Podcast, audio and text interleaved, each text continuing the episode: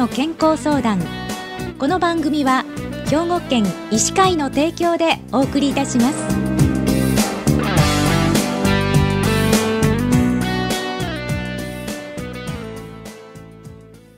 みんなの健康相談、ご案内の広井千佳子です。今週は兵庫県医師会の予防接種委員会委員でいらっしゃいます岡崎仁先生にお話をお伺いします。岡崎先生、おはようございます。おはようございます。よろしくお願いいたします。はい、こちらこそ今日はよろしくお願いいたします。岡崎先生は尼崎市で岡崎子どもクリニックをご開業されておられるんですけれども、今日は新型コロナワクチンの交差接種についてお話をお伺いしたいと思います。まず岡崎先生、この3回目の新型コロナワクチンの接種というのは必要なんでしょうか。なぜ必要なんでしょう。日本で接種が進められているワクチンはデルタ株に対して高い発症予防効果がある一方で、感染予防効果や高齢者においての重症化予防については時間の経過に伴い徐々に低下していくことが分かっています。一方、3回目接種によって低下した感染予防効果や重症化予防効果を高める効果があることは臨床研究やさまざまな疫学研究で報告されております。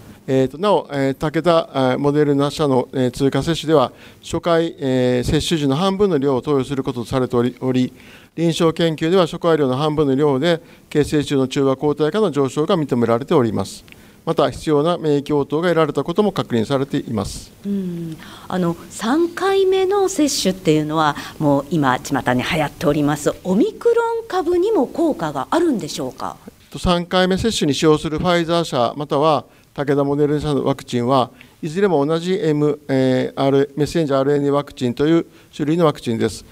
オミクロン株に対する1回目2回目接種による発症予防効果はデルタ株と比較しても時間の経過によって低下しますが、3回目接種で回復することが報告されています。入院予防効果もデルタ株と比較すると一定程度の低下はありますが、発症予防効果と比較すると比較的保たれており、3回目接種で回復することが報告されています。時間の経過によって一旦抗体は下がるんだけれども、3回目接種で回復するので3回目の接種が必要であるということなんですね。はい、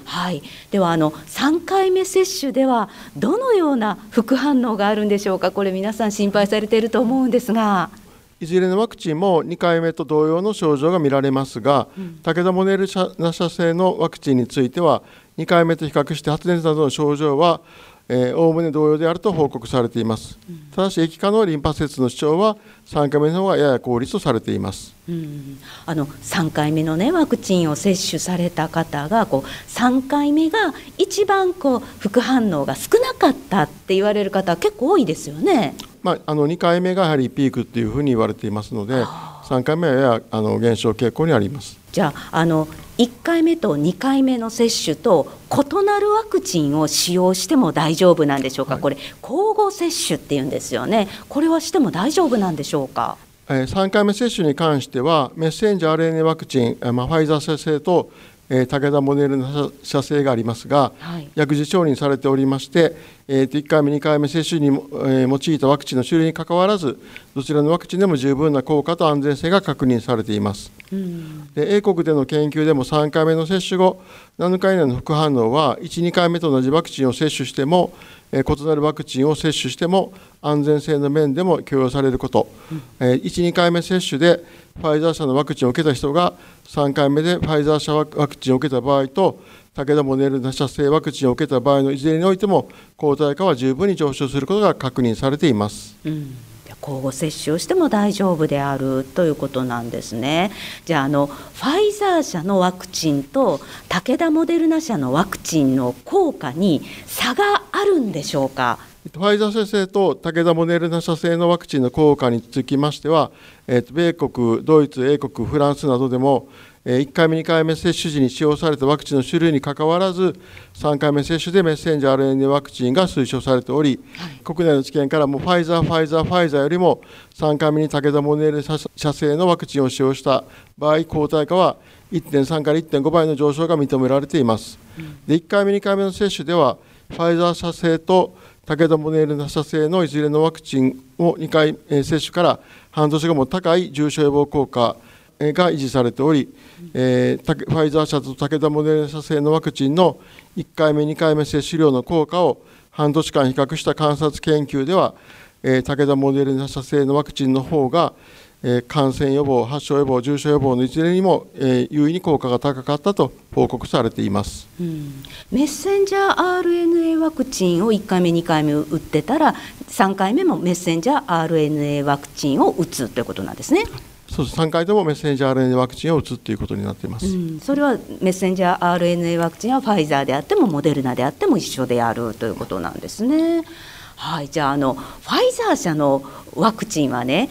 有効期限が切れているものが接種されているっていうのをちょっと聞いたんですけれども、そのあたりいかがでしょうか。当初出荷された時の有効期限がファイザー社によって延長されました、でそれの延長されたシールがまた別途配られているんですけれども、現在有効期限切れて1月に切れたやつも4月の末まで有効期限が延長されていますので、ぜひご安心ください。全然問題ないんですね、なるほど。アメリカやドイツやイギリス、フランスなどでも、交差接種をしていて、その方が抗体価が上がっているということなんですね。ですから交差接種はしても大丈夫であるということなんですね。じゃあ、最後に私からもお聞きしておきたかったんですけれども、やはりワクチン接種というのは早めに受けた方がいいんでしょうか。今6ヶ月を過ぎれば、接種券が送られてきますし、お手元になくても2回目から6ヶ月過ぎていればいつでも打てる状態になっていますので、できるだけ早く受けられて、その感染予防効果や発症予防効果を上げるように努めていただくことが大切だと思います。特に高齢者の方にはそれが重要な点だと思います、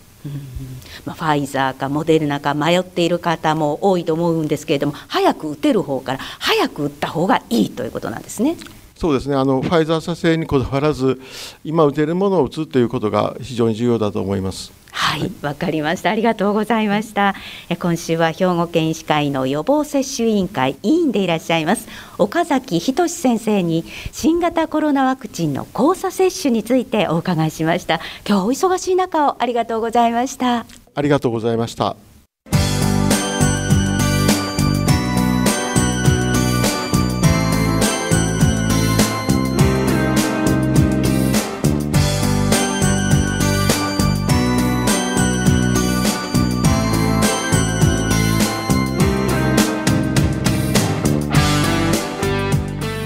みんなの健康相談、ご案内は広井千佳子でした。この番組は兵庫県医師会の提供でお送りいたしました。